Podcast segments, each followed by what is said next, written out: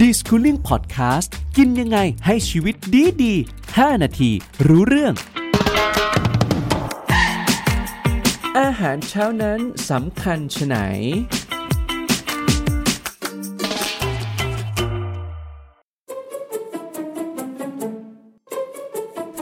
ตื่นตื่นตื่นเช้าเช้ามาหลายคนก็รีบนะครับอาหารเช้าสำคัญชไหน บางทีมันรีบจริงๆอะช่วงเวลาของเราเดี๋ยวนี้นะครับมันเร่งรีบโดยเฉพาะน้องๆต้องไปโรงเรียน จนบางทีเนี่ยน้องๆก็เผลอลืมกินข้าวเป็นแบบนี้บ่อยๆ ระยะยาวเนี่ยไม่ดีแน่นอนงั้นวันนี้ครับเราจะมาพูดคุยกันถึงเรื่องของอาหารเช้า ว่าอาหารเช้าเนี่ยสำคัญชไหน ซึ่งจริงๆ ต้องบอกว่าสำคัญมากเลยทีเดียวล่ะ เอาให้เห็นชัดๆ เลยนะส่งผลระยะสั้นก็คือ ถ้าไม่ทานอาหารเช้า ไปโรงเรียนเสร็จปุ๊บท้องร้องจอกๆ เสียสมาธิอย่างแน่นอนนะครับ เพราะฉะนั้นวันนี้มาคุยกับพี่แววเหมือนเดิม อาหารเช้าสำคัญชะไหนแล้วถ้าไม่ทานเนี่ยผลกระทบจากการไม่ทานอาหารเช้า มันเป็นยังไงบ้างครับพี่แววครับ ได้เลยค่ะพี่แววเห็นเด็กบางคนนะคะ เดินเข้ามาหาพี่แววมาปรึกษาเนี่ยหน้างออย่างนี้เลยพี่แววจะถามก่อนว่าหนูหนูกินอาหารเช้ายังก็ปรากฏว่าเด็กส่วนใหญ่ที่ไม่กินอาหารเช้านะคะ อารมณ์เขาจะไม่สดชื่นแจ่มใสเพราะครับระดับน้ำตาลในเลือดต่ำเวลาเด็กๆนอนอยู่ใช่ไหมคะนอนอยู่สมมติเรานอนตั้งแต่สี่ทุ่มหกโมงตื่นขึ้นมา ช่วงนั้นเราไม่ได้กินข้าวเลยครับระดับน้ำตาลในเลือดต่ำพอเราปิ้งขึ้นมาตื่นขึ้นมา ยิ่งน้ำตาลต่ำๆเข้าไปนะคะทำให้เราหงุดหงิดง่ายค่ะครับเหวี่ยงวีนผู้ใหญ่ด้วยเหมือนกันอืมอาหารเช้าจะทำให้อารมณ์แปรปรวนค่ะครับสมาธิไม่ดีอย่างที่น้องโตนว่าพอคุณครูจะสอนหนังสือนะคะเขาไม่รับรู้แล้วอะครับเพราะเขาหิวข้าว ถ้าอารมณ์แปรปรวนบ่อยๆนะคะ แล้วประสิทธิภาพในการเรียนรู้ไม่ดีนะคะ ความฉลาดซึ่งอาจจะมีมาในตัวเขามีเยอะแล้ว อาจจะทำให้พัฒนาการด้านความ การเรียนรู้ของเขาด้อยลงไป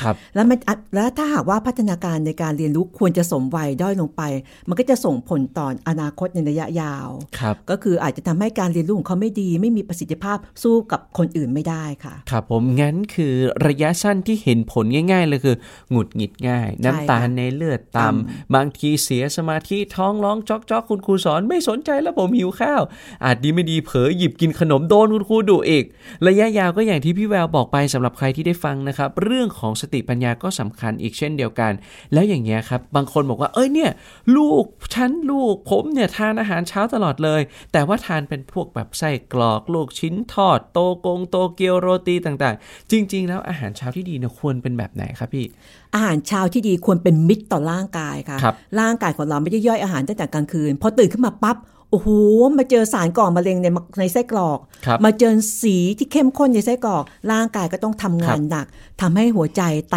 ตับทำงานหนัก เด็กๆนะคะ หัวใจไตตับของเขาเล็กนิดเดียวครับถ้าเราเร่งใส่สารพิษให้ตอนเช้าเขากินเข้าไปนะคะ ไตก็พยายามขับออก ตับก็พยายามขับออก มันก็จะเป็นปัญหาสุขภาพในระยะยาว เพราะฉะนั้นคือเราควรจะกินอาหารที่เป็นหมูเป็นหมูไก่เป็นครับไก่ ไม่ควรจะแปรรูปค่ะ แล้วก็ต้องเสริมผักและผลไม้ในตอนเช้าด้วยนะคะ เพราะผักและผลไม้จะมีสารพฤกษเคมี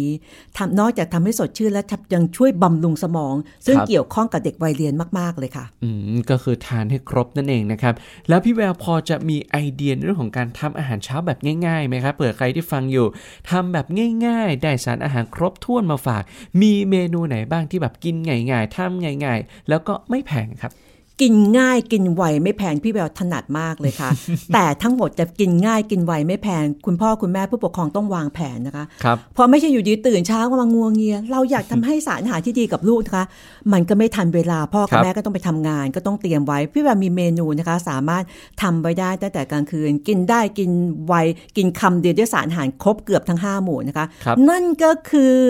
ไข่ตุนวุ้นเส้นหมูสับค่ะ ว้าว ไข่มีโปรตีนครับวุ้นเส้นทานแป้ง หมูสับก็เป็นโปรตีนอีกนะคะครับถ้าเราใส่นมไปด้วยนะคะ ได้ทั้งแคลเซียมด้วยค่ะ คุณแม่เตรียมไว้ค่ะ ตุ๋นในไมโครเวฟหรือนึ่งไว้กลางคืน ไว้ในตู้เย็น พอตอนเช้าถ้ามีไมโครเวฟก็อุ่นในไมโครเวฟหรือจะอุ่นด้วยลังถึงก็ได้ครับแล้วพอตอนเช้าค่อยๆโรยผักไป อาจจะเป็นเม็ดถั่วลันเตาแครอทหรือถ้าทานผักชีได้ก็โรยไปค่ะครับคำเดียวด้วยสารอาหารครบถ้วนค่ะ แน่นอนนะครับ อย่าลืมทำตามที่พี่แววบอกด้วยละกันนะครับพ่อแม่พอได้ฟังแบบนี้แล้วอย่าลืมเตรียมอาหารเช้าให้กับน้องๆด้วยละกันนะครับอาหารเช้าถือว่าเป็นมื้อที่สำคัญที่สุด แล้วก็สำคัญมากๆเลยทีเดียวงั้นเอางี้ละกันนะครับ ครั้งหน้าเราจะมาแชร์ไอเดียในการทำอาหารเช้าแบบง่ายๆทำได้ 10 นาทีมาฝากทุกคนด้วยละครับ